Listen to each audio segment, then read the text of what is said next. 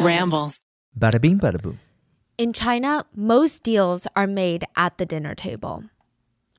If you need to raise capital for your product or if you need to raise capital for your company, the first thing that you do is you book a private room at a nice restaurant. You order the most expensive dishes on the menu and then you start pouring the drinks. You quite literally wine and dine the potential investor.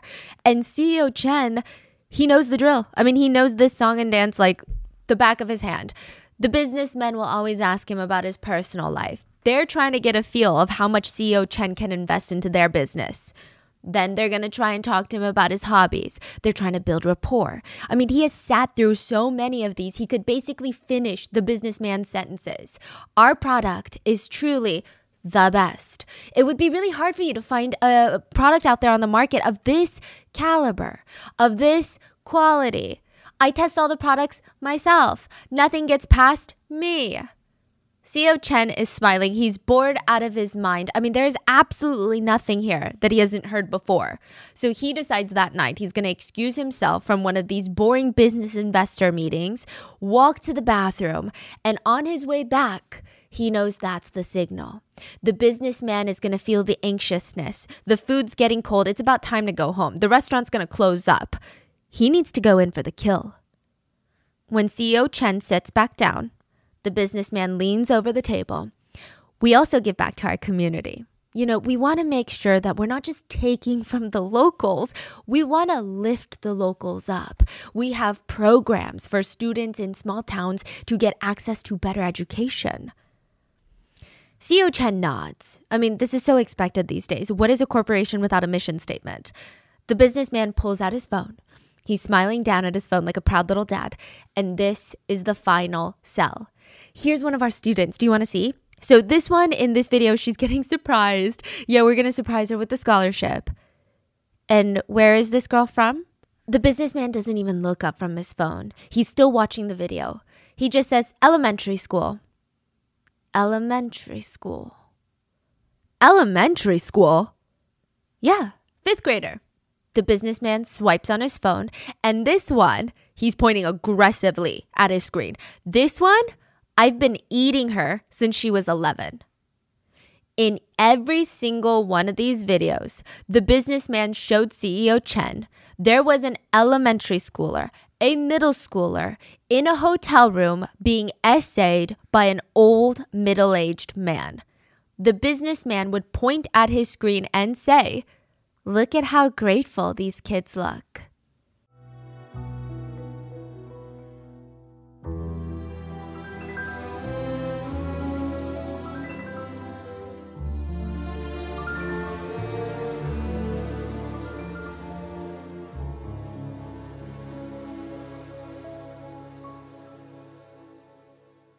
We would like to thank today's sponsors who have made it possible for Rotten Mango to support Nomi Network, which combats human trafficking by creating pathways to safe employment and by empowering women and girls to break cycles of exploitation. They have an impressive international reach and a heavy presence in Asian countries. They provide life changing opportunities for survivors of trafficking. This episode's partnerships have also made it possible to support Rotten Mango's growing team of dedicated researchers and translators from all over the world. And we would like to thank you guys, our listeners, for your continued support as we work on our mission to be worthy advocates of these causes. As always, full show notes are available at rottenmangopodcast.com. We did have our wonderful Mandarin speaking researchers help with the gathering of data for this case, but like we say in all cases, any and all, especially the international ones, if there is anything lost in translation, miscommunicated, or any additional information that you would like us to know, please let us know down in the comments. And a few quick episode notes. With the exception of three people in today's story, everybody else's identities have been protected and news sources have referred to them with pseudonyms. That is exactly what we will be doing as well. Another quick disclaimer is there is heavy discussion involving essay of a very vulnerable group of underage victims. If that is something that's going to bring you to a very dark place, please rest, take care of yourself, and we will see you in the next one. And with that being said, let's get started. Chris's parents would never say it to Chris's face because that's their son. But they both felt it. I mean, he was kind of in this downward spiral. I mean, they they had never witnessed it before, so they can't even reference a previous incident, but it's like he was going faster and faster, deeper down into this dark hole, like a little racetrack where it just spirals shorter and shorter near the end. I mean, the spirals get twistier and shorter and the turns are sharper and you need to go slower so that you can be safe in one of those like winding parking lots. But instead, their son Chris is stepping harder on the gas pedal. He's going 100 miles per hour and there's nothing they can do about it. And they don't even know why. They don't even know where he's trying to go. What's happening to him? They keep visiting him in his room. Honey, please, you cannot just stay in your room all day. You have to go to work. They try to open up the curtains, bring some light in, but Chris doesn't even look up from his computer. He's in a trance. It's like he's looking for something on the internet, but they don't know what, they don't know why, and they don't know why I can't wait until after work. Chris's manager has been calling all morning. You cannot keep calling out like this, Chris. It, this is unlike you. And if you keep doing this, there's just no way I can keep working with you. Chris does not care. He's on his computer, and when he's not on his computer, he's on his phone and he's scrolling and he's like vigorously typing something. Who is he talking to? We don't even know. His parents don't know. And then one day, it happened. What Chris was looking for, he found it. He had spent months looking for this, and it came in the form of a text message. Ding! A video file was sent. Ding! Another video file was sent. Ding! Another one. The file names were just one word names of women. The first video was titled File Name May. Chris is in his bedroom and he's looking at these messages come in and his finger is hovering over the downloading symbol. I mean his his eyes, they finally seem alert. It seems like this is the first time that he's been alive in months. This is the Chris that everybody used to know. He's waiting for this file to open and he's swallowing. He's everything he had done had been leading up to this very moment. Downloaded. He clicks the file May, and his screen goes black. And in an instant, the phone comes back alive. He squints his eyes, and there on the screen is a really weird hotel room.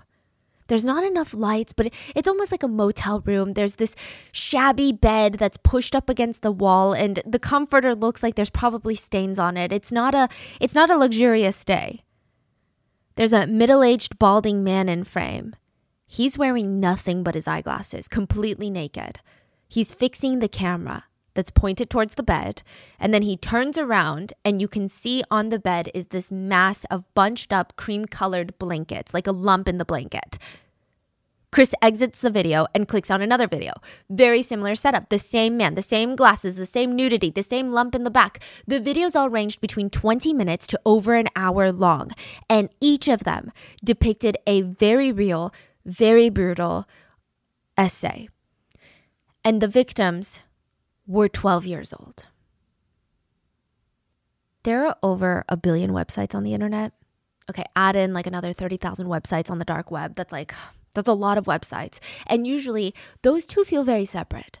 Like you don't go to the dark web, you don't download Tor just so you can browse around on Reddit. You go there because you're looking for something. Maybe you're looking for someone. But there's this website in China and it feels like it belongs on the dark web. It feels like it somehow slipped through the cracks onto the surface web. It feels illegal to be looking at this website. At first glance, it's not that strange, and it's not famous of a website. There's not that many monthly visitors, but the ones who do go on that website every single month, they're frequent. And they're usually very important people businessmen, investors, donors, fathers, police officers. They go to this website to check if their favorite company has new product up. And on the website, there are pictures of the products neatly organized in rows. Picture after picture of girls. It looks like a yearbook. It looks like a yearbook with their names underneath it, but also listed are the cities that they live in, which school they go to, and a number, a price tag attached to each of their names. And at the very bottom of the website are the words Kill two birds with one stone. What does that even mean? Someone or something is being sold and there's endless amount of buyers willing to line up. May and Sarah were sitting in a car. They're staring out the window. The drive to the city is very exciting. For them is very different. So the taxi driver, his name is Ren, or at least that's how he introduced himself to them. He had even opened the door for the back for them and they were giggling and they slid into the back seat. They were being driven to the hotel to meet their sponsor. Now, on the way, May and Sarah are almost overwhelmed by all the exciting possibilities. The whole ride, they're gossiping and giggling about what are we going to do with this sponsorship money? I mean, we could probably do anything. I mean, of course, we've got to pay our tuition. That's the whole point of the sponsorship money. But if we had any extra, what are we going to do with it? Should we come back to the city? So as the drive goes on, their adrenaline, their excitement is getting bigger and bigger. This is like the opportunity of a lifetime. It's going to change their future. That's how they feel. They get to the hotel in the city. Ren opens the door, brings them to the front door of the hotel, and they meet their sponsor, a middle aged man with this kind of rat tail hairstyle in the back.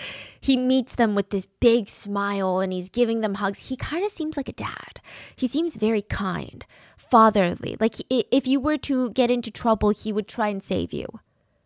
But Sarah and May, I mean, they're distracted. They want to soak in their environment, they just want to be here. They all walk into the hotel together, all four of them. They check in with the receptionist, and the two girls are kind of standing behind the men.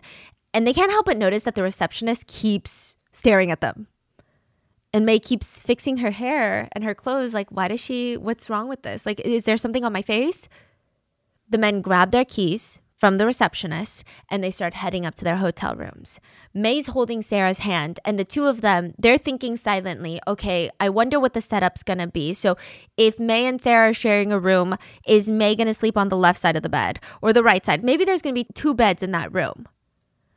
They get to the end of the hallway, and one of the men grabs May and says, This is our room, and practically throws her into the room and slams the door shut. The same thing happens to Sarah. Before either of them can scream, say anything, or protest, they're in their rooms with a strange middle aged man. The room is terrifying looking. It's dimly lit, the window is next to the bed. The man instructs May to sit on the bed and she's hugging her knees up against her chest and she feels very she feels like prey. Like this predator is just walking around the room. He's so busy. He goes to the corner of the room and he's setting up this tripod. He's fixing his hair. There's so much happening and she doesn't know what to do. She can't scream. She's terrified. She doesn't know if, if she runs down what happens next. She doesn't even know what this man is planning. With every step closer to the bed, her eyes start to fill with tears. And right when he gets up in front of her face, he makes a quick glance to the corner. And May glances over, and there's a camera set up on that tripod pointed directly at the bed. The man makes sure that it's recording, that the red blinking light is on, and he starts undoing his zipper. He says, Good, it's set up. Now let's play. May's sponsor would essay her that day. The man forced May onto the bed in front of the camera and carried out his meticulously executed plan, all with a big smile on his face. I mean, this was all planned. May's age, innocence, vulnerability, this is exactly what he was looking for. To him, this was top tier. People would pay premium for someone like her. And at that moment, all of May's dreams of sponsorship money or even a future, gone. Nothing's to be the same after this. May would later realize that the red stains on the yellow comforter were her blood. This was her first time, and she did not even understand the concept of what had just happened to her. In the hotel room next door, Sarah experienced the same exact traumatic and horrific pain, and May is laying there, scared, afraid to move a muscle. She's like frozen in fear. But when the man was finished, he got up, starts rummaging through his pants pocket on the ground, opens up his wallet, counts out $113, and throws it onto the bed.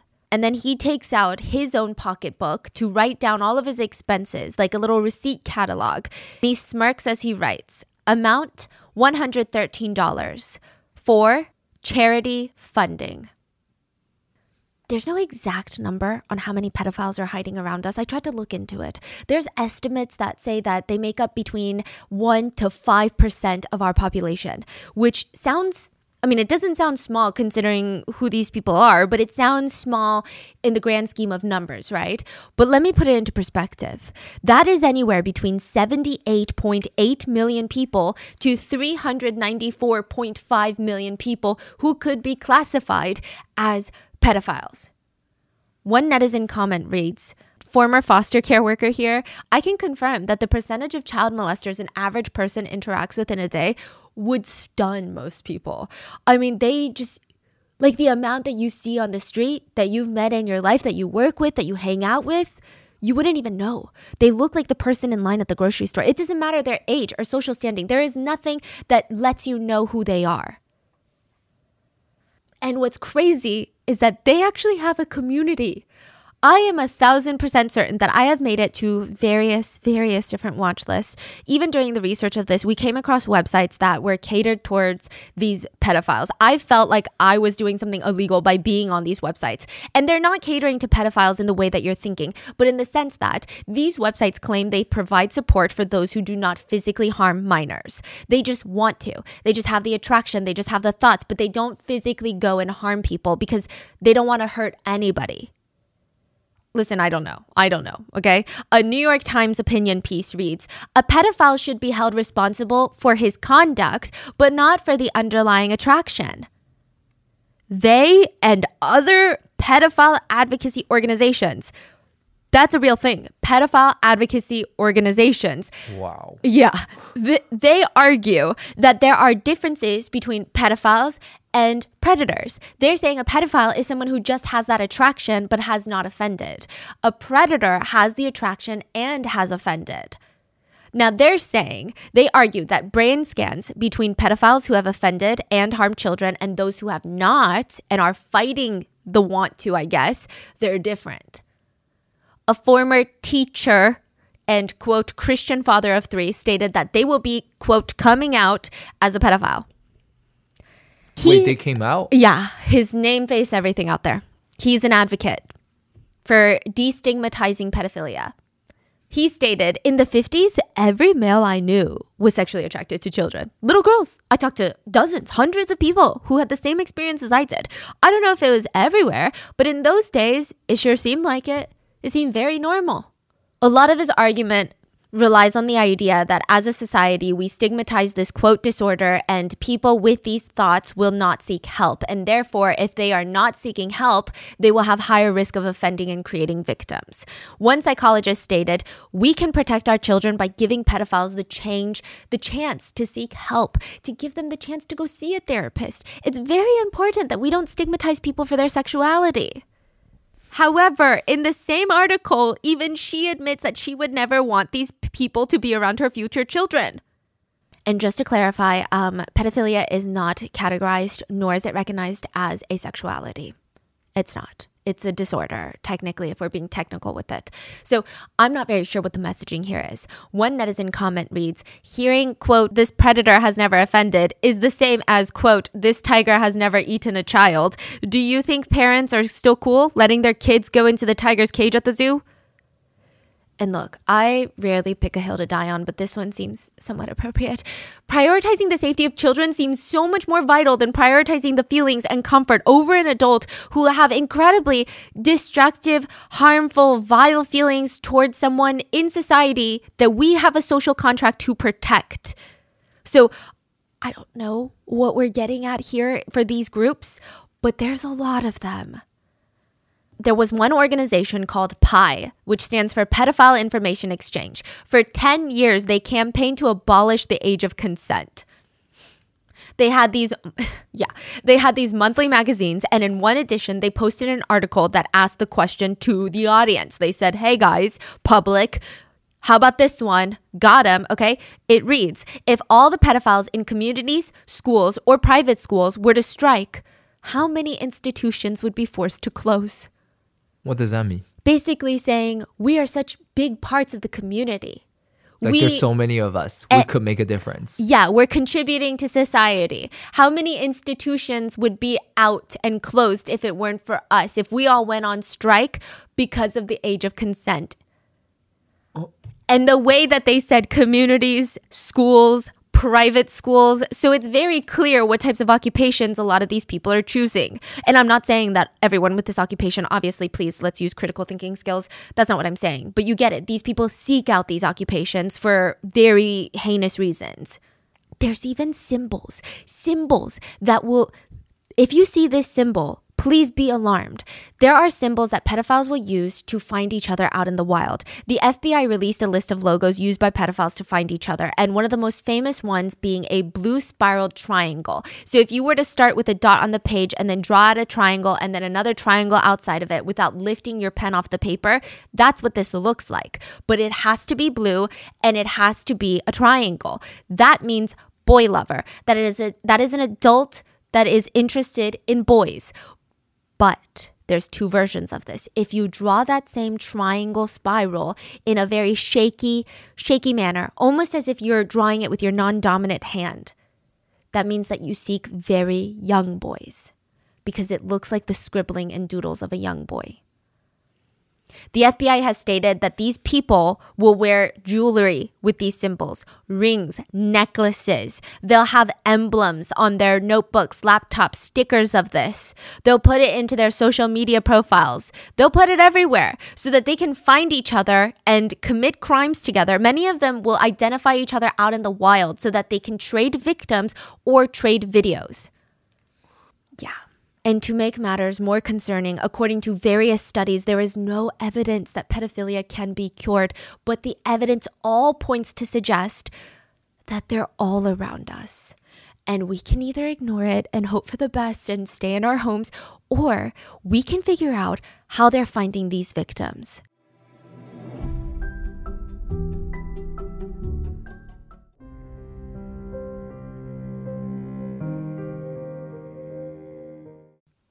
There are two things that predators will go after vulnerability and opportunity. You cannot have one without the other for predators.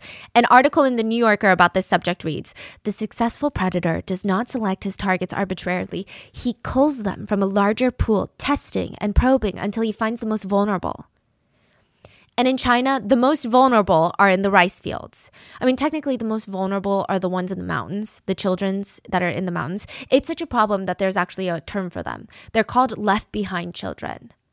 So, what happens is in these small rural towns, parents will give birth to their children and they'll realize that they don't have enough money to put food on the table. So, they leave. They leave the small town, go to the neighboring city, and they work all day. They work the day shift, they work the night shift, they sleep in dorms, and then they wake up and do it all over again. They never see their kids. They might see their kids once a year. All they do is send money back to the small town so that their kid can survive. Now, this kid is usually left to be raised by another kid their older sibling who's still not an adult, or maybe a grandparent. Either way, there's not a lot of supervision, there's not a lot of money. It's a huge vulnerable population. One child said, when it rains, I'm scared to be inside the house. I'd rather be outside in the house getting rained on because when I'm inside, I feel like the tiles of the roof are going to break off, fall down, give me a concussion, or kill me. A lot of these kids are actually forced to work very early on. And in this case, this small town of Baise, they were known for rice farming. So that's what they did. They would go rice farming. And it's freaking hard. It's complicated. It takes twice the amount of manual labor than growing corn or potatoes. They had a lot of uh, water rice fields. So rice is grown in paddies. Think of it like infinity pools stacked on top of one another, but without the glamour, without the coolness. It, it, it's shallow and it's very humid. There's a lot of bugs. There's a lot going on. There's chemicals and they're massive. You probably won't drown in any of these rice paddies unless you're drunk or someone wants you dead or you're a kid because technically kids drown in like two inches of water if they're not careful.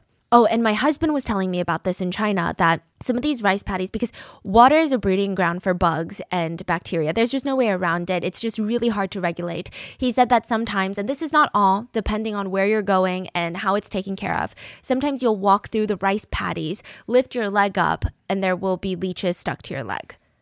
Yeah, it's a common type of bugs and you know, yeah i mean water. you're don't freak out your rice is clean by the time it hits the supermarkets but that's just the process it's mm-hmm. not a pretty process now once the predators find a place of vulnerability a place with a bunch of holes that they can poke into they wait for the perfect opportunity.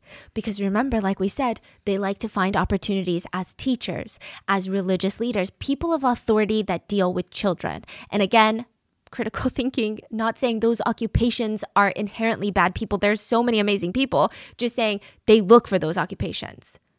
This is the type of area where children rarely get to even eat vegetables. A single vegetable is like two pennies and they can't even afford that. Their daily meals are just rice. So these kids, they come home from the rice fields, they eat a singular bowl of rice and that's it. That's their life. So naturally, there is an opportunity for better living send these kids to school, set up a charity to help these kids from this small rural town go to school. Because in these towns, you don't even get access to a free elementary school or middle school or high school. You got to pay. You got to find money so that you can travel there. Oh, yeah, that would be a win win of an opportunity, wouldn't it? Because wouldn't the kids be so grateful that they're willing to do anything for you? That they get the chance to escape the mountains? And the angel of the mountains was their ticket out. The Angel of the Mountains was a man in Baise named Wang. Wang created the Baise Charity Foundation. He is a fascinating character. He is one of okay, one of the hardest art schools in China to get into is the China Academy of Arts. They've got an acceptance rate of 2%. Wang was going to go there. He got in, got his acceptance letter, and that was the easy part. The hard part was the tuition. Art is a profession only meant for the wealthy. He didn't have the money and he couldn't go to that school. And after feeling this guttural pain that changed his life, he never wanted another single person on this planet to feel that frustration and unfairness. It's just so unjust. And he would work every day for the rest of his life, if that's what it meant, to make sure no one went through what he went through and cut. That is his pitch for every single interview he does as the Angel of the Mountains, the founder of the Baise Charity Foundation that helps students get to school. They called him the Apollo on Earth sometimes. He had so many Apollo? Nick- yeah, Apollo, the Greek god of healing, truth, poetry, art, music.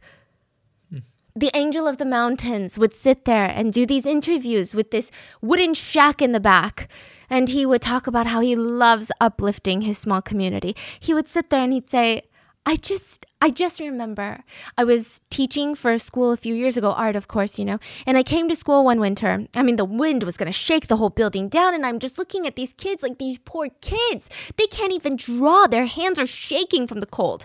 Uh, they can't even focus in class. There's no light in the classrooms because there's no electricity. The windows are so small and dingy. We can't see what we're drawing on the roof, the roof leaks. So every time it rains, it rains inside the classroom onto the paintings that we're doing. I mean, I just kept thinking to myself, how is this possible? I got to do something about it. If I don't do something about it, no one's to do something about it. So at first I went to the local community and I said, "Hey, can you please help out?" And they're like, "We don't have money. If they don't have money, we don't have money. Those are our kids." So then he, you know, I reached out to big corporations and I'm pouring my heart out to them in these letters. I'm reaching out to like the top 500 companies in the nation and I'm saying, save these kids. We got to save, this is the future of our nation, are these kids. They have to walk hours in the cold in nothing but little patched up clothes that barely cover their skin. I mean, when it rains and it's winter time, their clothes turn into a sheet of ice on top of their bodies. That's just the winter. During the summer, they don't even shower. The school is on top of a hill and when it rains during the summer, the mud, it's a mudslide. He'll just look out his window and the kid's gone with the mud. Anyway, nobody was helping. So Wang was going to help them himself. And his business model was quite simple. He would create a website, a charitable foundation website that would show off pictures of the children as young as elementary school to as old as high school. You would see pictures of them, little blurbs about what they wanted to study, and how much it would cost to sponsor them. From there, the angel of the mountain Wang would split the donors into two categories pure versus conditional. Pure donors would donate out of the pure goodness of their hearts and expect nothing in return, maybe a tax write off sheet. The conditional donors would donate, but they saw themselves more as buyers. There are three ways that you can sponsor children on the conditional side. The first is just through purchasing the product. Donate a smaller amount and you will get a collection of videos to choose from. The file names are always the girls' names and you can match them up to the website to get more information about them if you're interested in what you see in the video. Then you head to the next tier of donorship. The second tier is creating product yourself or interacting with product. And I say it product because that is how they operate their business. For an unspecified ever changing depending on Wang's feelings, you can purchase a product for the night. You have the choice to create your own videos with the product as well. The third is called a loan.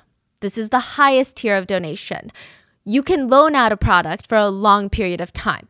Winter and summer breaks, when school is out, if you are a big donor, you can request to have a student intern with you in your home 24 7 for the entire break. That is the highest tier of donorship. Now, the reason that I can't give you exact pricing is because Wang would change his pricing for different, quote, types of products. The three biggest factors to the product's price, quote, product's price, and again, guys, I keep saying product because that is how he is operating this business, not because I think humans are products. I hope you guys understand that. The three biggest factors that would change the price for the product is if this is their first sponsorship or not. In text messages, they refer to it as pure or not. If this is their very hmm. first time ever or not. If it is, the price goes up. The second is age. The younger, the higher the price. What age are they looking for, you ask? There's a text message between a donor to Wang that read, Now these girls are too grown up. Let's not play with them anymore. Let's find better ones. Wang himself once stated some elementary school kids are considered too old. And third is aesthetic. If someone is pretty, that will also change the asking price as well. If they are pure, it starts at around $1,418. If they are not, uh, pure, by the way, uh, if they are not, then it's closer to $422. If they are older or not as aesthetically pleasing and not, quote, pure, Wang would charge $282 for a night. There are two ways that Wang would recruit students to be featured on his charity website, and most of them had no idea. They think that they're getting tuition. They think they have a chance at tuition. If someone goes onto the website and likes them, they think they can go to school. The first way is that Wang would go and ask all the local teachers, hey, give us a list of students that can't afford next year's tuition. Send us pictures and a brief little bio about their lives. And if chosen, they're going to be featured on the website for sponsors to choose from to see who they want to support. Side note, there are actually a lot of questions on whether or not these teachers knew what was going on. Some students remember a female teacher giggling about how Wang was her friend and how he's a very perverted. The teacher said that? Yeah. So that's my friend, but he's perverted. Yeah. So there's speculation that the teachers were making some commission. Some of them. I'm sure not all of them. Now, the second way would be Wang himself would go poverty hunting. That's literally basically what he's doing. Vulnerability hunting. He would quite literally find the most broken down shacks in the village, visit and tell the students, I can give you hope at life. He would take pictures of them, put them up on the website. Jenny ends up being on the website. She's one of the girls on there, and she feels genuinely excited when this opportunity approaches her because she's like, for the first time ever, I mean, it almost feels illegal to be hopeful. That's how she feels. And on top of that, a donor had chosen her to be the student that they wanted to sponsor. Jenny didn't even know how the money was going to get to her because she had to pay the tuition soon. So she reached out to Wang and said, I saw that someone donated to me and picked me on the website like thank you so much first of all. And um did he wire the money to you? If you need a service fee for it it's okay. I can just take a small portion of it. You're so hardworking mr wang. I understand. So there had been a rumor a very well-known rumor in fact amongst all the kids that even though all over this website all over in angel of the mountains interviews wang states that he gives 100% of the donation to the students. The kids knew that wasn't true they're like, no, Wang almost never gives you any money. And if he does, it's never the tuition money. So she's like, oh, well, I heard about the rumors. So I just want him to know I feel comfortable just getting a small, any amount. Any amount is fine for me. That's how Jenny is responding. And his response is, what do you understand? You're very hardworking. I know it's not easy for you either. I just take money for website operation. He's so blunt with the way he talks about how he's scamming people. Jenny knows that she's entitled to 100% of the donation, but even when she tries to be considerate, he almost gaslights her like, Are you kidding? Of course I'm taking some of your money. But she's like, That's okay. This is my lifeline, though. There's nothing I can do about it. I just need a little bit of money. Jenny gets a small portion of her tuition that week, and now Wang wants his money's worth. He asks Jenny if she wanted an opportunity to earn more money. He sends over a picture of a man in a white shirt and he texts, Are you willing to spend summer and winter breaks with him as his lover? The man's going to give you $4,224 a year. Jenny doesn't want to do it. I mean, in what world would you want to do that? But but also that's a lot of money that could change her life. Also her future kids' lives. I mean, I know to some of us it's a lot of money, but it might not be generational change of circumstances level of money, but to Jenny it was. Mm-hmm. This could change the future of her family's bloodline but again, the idea of it, she wants to throw up, she wants to gag. Jenny asks Wang very nicely, Can I think about it after college? I just want to focus on my studies. And then after college, I can do that when I'm older since he's old. Wang just ignores her and keeps talking about how rich the investor was to try and get Jenny excited about the idea. But it did the exact opposite. So one day they're sitting there, and Wang's like, Do you know how rich that guy is, Jenny? You don't know, do you? Jenny sits there quietly. He's so rich, he lost $250,000 in a single day from the stock market. Not even phased. Nothing. That's a drop in his bucket for him. Jenny stared at her feet and she realized what that meant. This was a businessman who thought $250,000 meant nothing to him, and yet to that same man, Jenny, a human being, was only worth $4,200. She said in that moment she felt so utterly insignificant in this world. She realized she could never take this deal. She couldn't. She asked Wang, Does he like us kids though?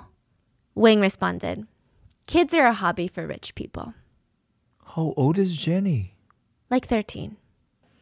Another student from Jenny's school had experienced the same thing, but she had been essayed by Wang. She remembers afterwards, Wang didn't even have the decency to drive her home. Not that he's anywhere near a decent guy, but he dropped her off at a train station, handed her a box of pills, birth control, pushed them into her tiny little hands, and when she got home from school the next day, she waited until the rest of her family went to sleep, went under her blanket, reached for the flashlight that she kept by her bed, clicked it on, and tried to read the instructions on the back back of the birth control.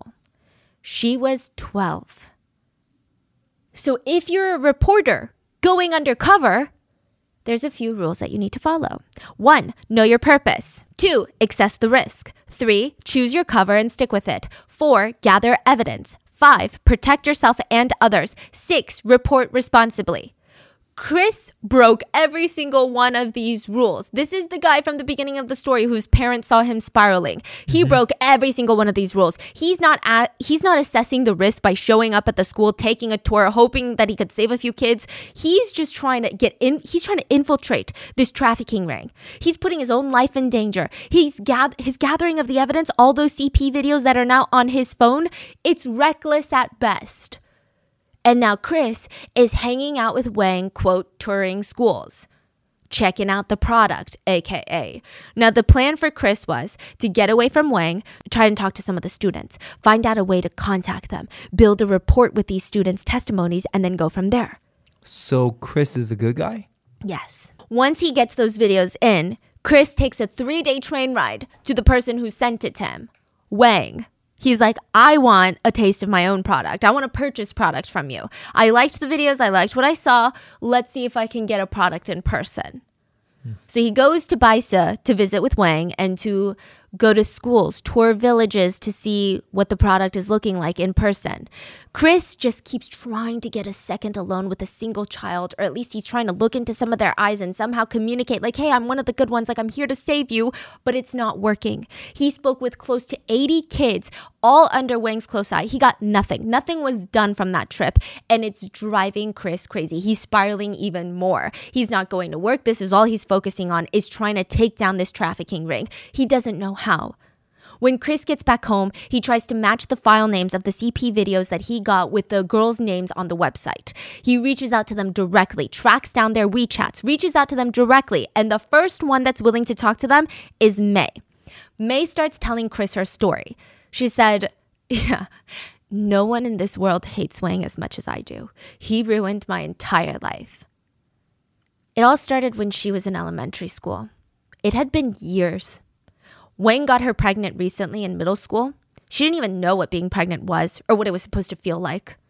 Her grades just started slipping. She wasn't feeling good, and eventually she had to drop out of school because her stomach started to show. You know, it's funny, isn't it?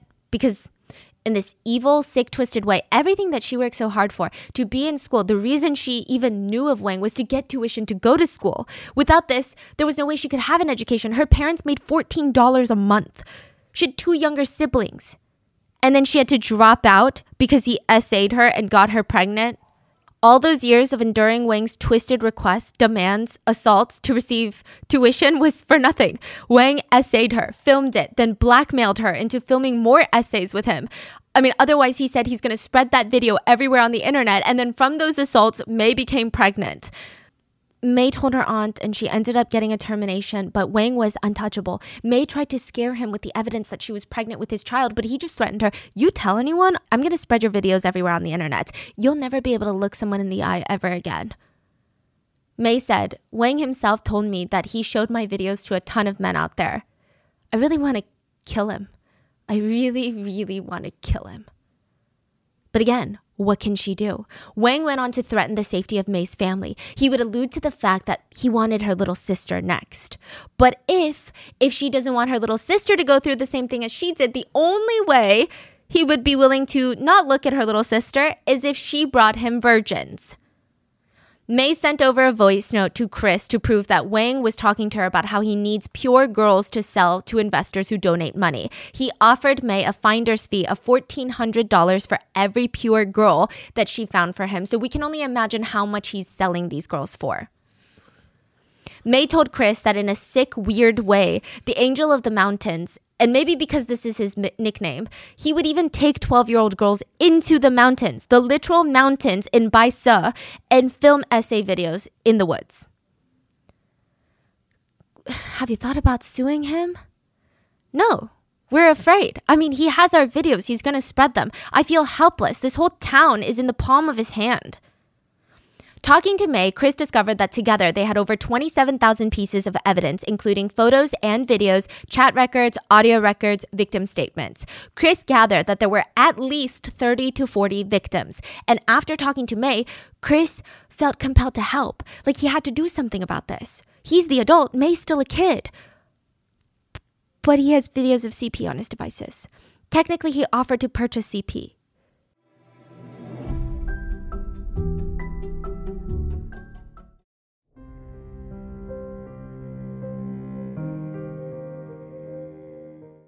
Have you heard of the Trojan horse defense? In the UK, there was a man that came home and his seven year old daughter ran upstairs and she's like, Daddy, there's something on the family computer and it's not very nice. He's confused. He goes downstairs to the computers to investigate and he sees that the family computer looks possessed. It's like glitching, it's turning on and off, it's popping up new browsers, Googling things without anyone touching the mouse or even being in the vicinity of the computer. But because, but probably the most alarming part, every time the browser would start up, the landing page would be a CP website on the dark web. Wow. The dad called the computer manufacturer, reset his computer, and things kind of went back to normal. I mean, it would still glitch, but it wasn't CP. A few weeks later, there's a knock at the door. Police storm the place, seize the family computer, arrest the dad. They found 172 images of CP on his computer. His, the dad was facing 10 years in prison. And as much as all the people around this man's life wanted to believe him, it's kind of like, I mean, if you found out that someone in your life was busted for CP, I think it would be very hard to believe their frantic calls of, You have to believe me, someone hacked me. You have to believe me, I don't know what's going on. I would never do something like this. I have a young daughter. Is this a real case? or- Yes, it's a real case. Hmm. The dad argued in court that all the images were planted onto his computer by a virus. He was one of the first people to use this defense successfully. Forensic analysts were able to uncover that he had opened up random emails. I don't even think that he clicked a suspicious link. He just like opened up an email and his computer was infected. That's all it took. Wow. Yeah. That is terrifying. I mean, So scary. and then also like the the when the damage is done at that point, even if the court proves his innocence, like it's pretty much done for. Yeah, it's done for because even today there are netizens on Reddit questioning. Yeah, like you when you have your name associated with Yeah. that kind of, you know, it's Yeah. that's terrifying. It, it's so scary. I mean, it's scary in both ways because this can happen to a lot of innocent people, but it can also be used mm. as an alibi for actual predators. Mm. So it's a dangerous double edged sword. Now, Chris is in a trickier situation. He wasn't even a journalist. He did not go undercover as a journalist. Chris is just a random civilian who decided to be a web sleuth and now had videos of CP on his phone. How is he going to turn around and tell the police that he went undercover? Undercover for who? Chris was not working for the National Police Department to bust child trafficking rings. He was not working for a media company that sent reporters undercover to expose dangerous groups to the public. He's just literally a random civilian. Chris was part of a charity, like a real charity in his local town, and they would support smaller charities in small rural areas. And they supported BICA Foundation. So over the years, Chris decided, hey, if I'm going to spend money on a charity, I might as well do it directly. So he started donating to BICA. He would sponsor children and everything was going well until he gets a text message from one of the students he sponsored and said, Hey, can you send me the money to me directly instead, instead of to Mr. Wang? And he's like, Why would I do that? Mr. Wang does 100% of the accounting and he gives you 100% of the money. And the girl said, No, he doesn't. And he keeps saying, If I want any money, I have to go to the hotel with him. And now Chris was like, A dog barking up a tree. He's like, Gotta get to the bottom of this. He's invested. That's his money that we're talking about that's funding assaults and all these shady things. He uncovered that this is all front. It's a front for a child trafficking ring. Chris calls up his local police in his town and he's explaining the whole situation to them. Just saying things like, I mean, yeah, I thought it was a little strange that the guy who runs it, he's taking the donations directly into his personal account. But when I talked to him about it, he's like, well, it's a one man show. I don't have the operating license, but I'm I'm not officially registered, but you get it. I'm the angel of the mountains. I'm trying to help these people. Chris didn't question it. But then that text message, it changed things for him and he started freaking out. And then he saw this comment on the website because he like went down this rabbit hole. He goes on to the BICIB website and he sees that someone had commented, Hey, are you helping children? Are you making porn videos?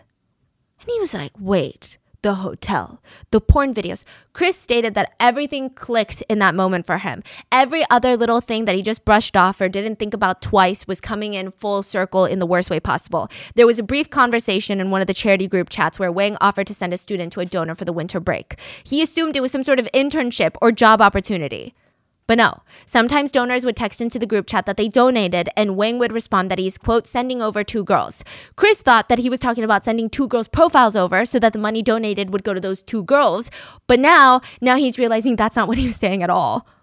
It's crazy that they just messaging, In a group chat yeah, with, Chris in there. with pure and conditional donors. Mm, so it's like yeah, the- yeah. you would have dirty donors in there and then real donors in there. That's what's crazy. They're so blatant about it. They don't care. So the quote pure donors, they're just simply donating and they have no idea what's going on. They're like Chris. They're like, "Ooh, I want to donate. I'm donating." That's it. They don't know what's going on. They don't know mm-hmm. that this is shady. They feel good that they're helping a smaller foundation. So they're just just that ballsy. They're just Yeah. messaging in front of everyone. They don't care. Wow. So Chris creates a new social media profile, calls himself Harry. Harry is the business owner in the aquatics industry, and all Wang needed to know was that Harry was rich. Yeah, Harry is fake rich. Chris is not rich. He's losing his job for this, okay? And then using his fake persona, Harry, Harry spends two months trying to win over one of the highest donors in the charity, a businessman named Mr. Zhang. And after bonding with him, Mr. Zhang recommends Harry to Wang. And that's when the CP videos were sent. Wang even texted him, What are you looking for? We've got it all elementary, middle, high school, college. I can get you anything. Then he starts getting those CP videos. And with each video, Wang told Chris whether or not the girl was, quote, pure or not, or whether this was, quote, breaking the purity in the video. And at the end, Wang tells Chris slash Harry, If you send over money, I will introduce these girls to you. So Chris is explaining all of this to the police, and he's like, "That's how I ended up taking a tour of the town, going to the school, talking to one of the victims. Like, please, you have to believe me. I never wanted these videos to begin with." And the police on the other line, listening to all of this, they pause for a moment, Wait, you said you said this happened in Bisa? Oh, then buddy, you gotta call them. They hang up. It is an alarming reaction to say the least, but Chris is like, okay, that was really weird, but I'm gonna call Baisa. So he calls the right jurisdiction, and the second police officer is not any nicer. They just keep interrupting him in the middle of the story. The you said you have videos? Then you need to bring it into the station. No, I can't take it over the phone call. No.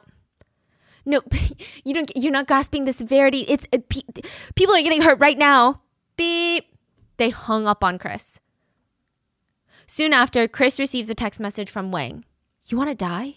You ever come to still with evidence? You'll never go back home. They found out Yeah. somehow. So May said that Wang runs the area. Mm. Potentially, Oh, he. the cops. Yeah. Wow. And, you know, Chris is shaking. He doesn't know what to do. He tells May to be careful, and she tells Chris, This is expected. This is his world over here in Baisa, this village. It's his. He runs it. So Chris thinks, okay, the police are disgusting pigs. I'm going to go over them. I'm going to go straight to the media. He starts reaching out to local media companies to cover his story. He stated that he would turn over all the evidence, but nobody reached back out. Nobody wants to do anything about it. The police won't listen. They're probably in on it or protecting Wing. The re- the media won't even email him back. The victims are too scared to go to the public. I mean, no one blames them for that, but there's no way to stop this trafficking ring. He felt like a broken man. And I'm sure it would have been easier for Chris to live the rest of his life not knowing about something like this and still thinking that people are out there and they're good people. But now that he knows, he tries to stop the devil and the devil wins. Chris has nothing to show for everything that he tried to do. So, July 20th, 2014, Chris deletes all the evidence on his phone and he tells May, I'm sorry. And she responds, It's okay. I understand. You tried to help.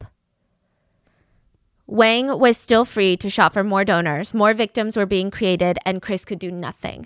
August 13th, 2015, about a year later, Wang is at home. The TV is on in the background. He's distracted when something perks his ears up, and he's like, What the hell? It feels like a Black Mirror episode. He hears his voice coming out of the TV. A news network. He walks over to the TV thinking it's another rerun of one of his amazing Angel of the Mountains interviews, but the words coming out of his mouth, it doesn't make sense how the TV is playing this. It's he's saying, This one, this one was only 12 at the time when I ate her. She only has her grandma to take care of her. Oh, this student, so hardworking. She helped me run the charity foundation for a little bit because she wanted to earn more money, you know? Oh, the lighting on this one's not good, but this was her first time. You know, sometimes I'll even eat the girls before I give them to the investors because I just want to make sure that they're going to perform well, you know? BISO Foundation, a charity focused on providing student aid to underprivileged children, was being exposed for a child sex trafficking ring On TV, on TV. but there's no actions taken. There's about to be. So, oh. exactly a year ago, when Chris decided to give up, he deleted all the CP videos off after the police did nothing, the media companies didn't reach back. He deleted everything off of his phone and he got a phone call right after. Uh-huh. Hello? Hi, I'm a reporter with the Guangxi Radio and Television Network. I want to help you. The reporter is CEO Chen. He's the one from the dinner. Oh and because they didn't have enough evidence for a year, they spent gathering evidence, and CEO Chen went in with secret cameras and caught all of Wang's dirty business on film. Wow. So another one went undercover. Yes. They released all the footage in a documentary exposing Baisa and Wang. And I really wish that this could be a very clean cut ending to the episode, but it's not. It took almost 10 days for the police to arrest Wang. Everyone was terrified for their safety. Right after the show aired, May received a text message from Wang demanding to know she was the one that went to the media with the story. He threatened to find her. She said she had nowhere else to go. She can't afford to stay anywhere else. Nobody's willing to take her in, so she had to go up into the mountains, find a quiet spot, and sleep there. Wang was finally investigated by the police. There was evidence that Wang tried to delete all the CP off his devices, but they were able to recover many of the files. About 40 videos of CP in his computer, all named after the victims. Many of the victims did not want to go to court. And I mean, yeah, that makes sense. The police already had a ton of evidence. I mean, just so much evidence. Why make the victims go through another round of trauma in a small town? Being a victim and coming forward to protect others and stand for justice is not, for some reason, seen as a heroic thing in some towns. Not just in China, but like everywhere, even in the US. It's almost seen as a way to like shame your family name. Or did you ask for it? Or well, you were receiving money in return. May said after everyone found out that she was a victim, her uncle came up to her and said, Leave and go as far as you can. You're a disgrace to our family name. She felt like she was losing the family's face. When other victims saw what happened to May, none of them wanted to come forward. The police weren't even treating the investigation sensitively. When they were investigating victims' stories, not the victims, but they're like trying to get stories, they would keep going to the victim's place of school or work if they were grown up to talk about what happened to them. So all their coworkers would find out and their lives would be ruined again and they'd have to start over. Sometimes male police officers would barge into the victims' homes to ask random questions about clarification for their statements. One of Wang's favorite statements was, Money makes the devil work for you. This was a crime that hurt a lot of girls. Um, if a family in a small rural town in China has five kids and they only have enough money to send one kid to school, because there's not schools on every corner. It's an absolute journey for a lot of these kids. There are some children in these rural areas that have to tightrope 30 feet above a flowing river, then walk seven miles through a forest just to get to school. And this is not an exaggeration.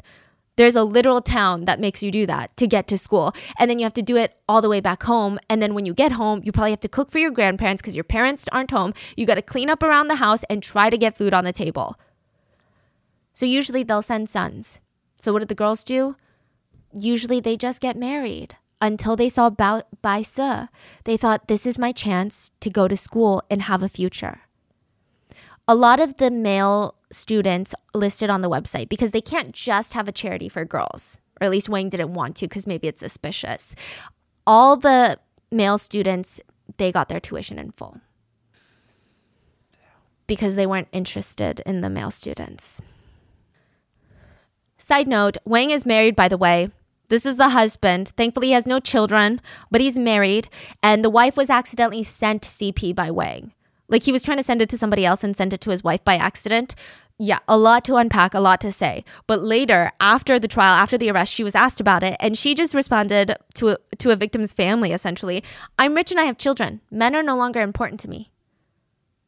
What are you rich off what? of? What kind of a response is that? She's rich because the foundation made over a million dollars in donations and they spent most of it. They kept most of it. They had multiple properties. They were investing in duck farms. They had a $20,000 car in a village that most people make $100 a month. So the investigation into Wang started, and all the money in his bank account was frozen. But this happened around school enrollment season. The best situation here would have been to for the authorities to take the funds out of the frozen bank account and give it to the children that were promised their tuitions. But they didn't. They just didn't. So all these kids, they're victims, and now they can't even go to school because they have no tuition. So maybe the government could have gotten involved and paid for all their tuitions, right? But no, they just have no tuitions. And please, like, don't be judgmental about these kids, please. Like, I think it's very hard to understand very specific circumstances because I think that's what caused them to react like this. A lot of students stated heartbreakingly that they would rather have had Wang back. They felt like Chris was the bad guy because they thought, yeah, we'll be assaulted, but at least we have a future. But now what? The damage is already done. This already happened, and now I can't go to school. Everything that happened has gone to nothing. And like, just really sit with that for a second because uh, at first glance, it's kind of harsh to hear. It does. It almost makes you like, oh, oh, that doesn't make sense. Like that's not right, right? But that's how desperate they are to have an education. They're willing to do anything for a future. And this is a very sad reflection of society and not on these particular students, just to clarify. So Chris sees what's happening. He tries to get donations for to send these kids to school, but nobody wants to donate with anything connected to Bai Se anymore. I mean, it was just really, really, really bad. Chris even got a text message one night from one of the victims that said, You're not actually a good person. Eventually, the local government agreed to cover tuition costs for a few of the victims, but still, I mean, that means nothing. May was later interviewed and she stated, There are some things in life that, even if you escape, how long can you escape for? I have to face these things sooner or later when the news initially broke, there were a lot of negative comments about May, and that's why she had to leave her hometown. And a lot of negative comments, crazy enough, but from netizens. And May remembers reading all these hateful, just dripping with evil comments about her. And she would think, now that I think about it, I'm kind of glad my parents don't know how to read. Because at least they won't be able to know about what they're saying about us online. Sarah, May's friend from the hotel, stated In my family, we have four siblings in school, so tuition is huge.